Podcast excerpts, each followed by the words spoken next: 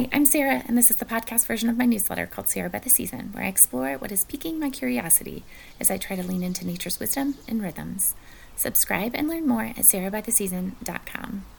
I'm recording outside where I like to write if the weather permits, so enjoy the sounds of our place and excuse my uh, wildfire slash allergy induced voice. The title of this week's newsletter is How Does Fear Show Up? Getting Curious. I've been thinking a lot about this on being episode with Amanda Ripley, a journalist turned conflict researcher who has been studying and writing about what she calls high conflict, which she defines as the invisible hand of our time. It's what happens when discord distills into a good versus evil kind of feud, the kind with an us and a them. In this state, the brain behaves differently. We feel increasingly certain of our own superiority and at the same time more and more mystified by the other side. Well, that sounds familiar. The whole episode is really worth listening to, but this little story about her son is what I've been thinking about lately.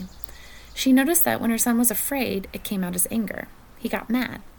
And once she noticed it in her son, she realized that was what happened when she got scared too. She got angry.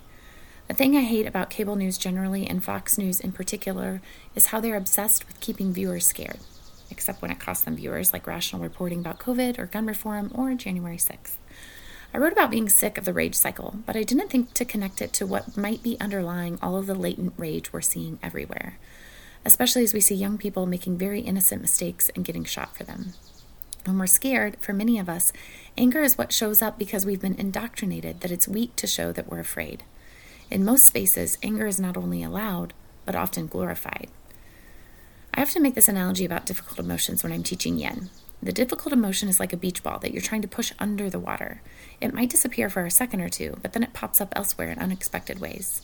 When we stuff or numb our difficult emotions, they're like trying to push the beach ball under the water. It doesn't go away, it just comes up sideways, usually at very inopportune times.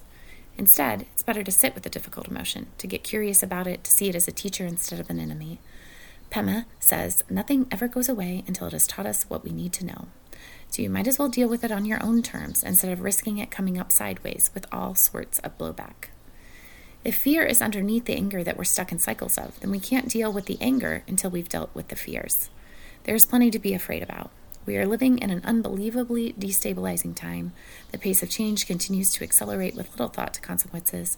We seem to be more divided than ever, or at least watching the news certainly makes you feel that way. And the climate crisis alone forces me into the fetal position with the covers over my head more times than I'd like to admit.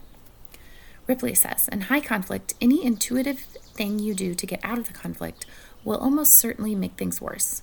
So now I try, and I don't always succeed, to take my first intuition and just ask myself, could I do the opposite? What would that look like? Because that's how you step out of that dance. But it's very unintuitive. Our instinctual thing to do when there's conflict is to get angry to fight back.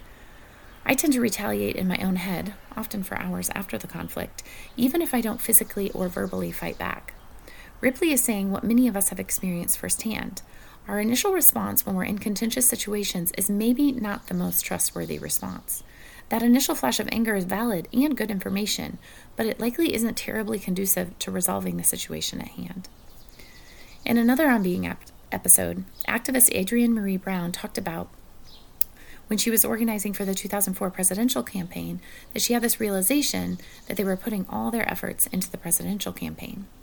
She said that she was like, oh, we are trying to just change the top layer of this very layered cake, this very layered process, this system of governance we think that if we just win the presidency that then we'll be able to change the world. And it clicked for me that it's like actually it's a fractal system. And it's layer on top of layer on top of layer. And if none of us are practicing democracy anywhere it's not just going to suddenly work at the top layer. And then i realized so there was, there's something about smallness I was able to gain respect for. Because I was like every single large system or structure or network or political protocol, all of it is made up of small things of humans either having or not having necessary conversations, and humans being willing to stand up for what is right and stand up against what is wrong. It's all these small activities that we need to get great at if we want to actually have anything that would be a real democracy. She goes on to say that we can't expect democracy to work on a macro scale if we aren't practicing it in our own homes and with our own neighbors. In this specific context, she's talking about democracy, but the same is true for the values we want to see more of in the world. We can't expect them out there if we aren't practicing them within ourselves and in our immediate closest relationships. Something about the American way of life biases us to what I've called the epic life mentality. So we're partial to the bigger, grander gestures instead of the smaller, more mundane practices that Brown argues are required to effect actual and long lasting change.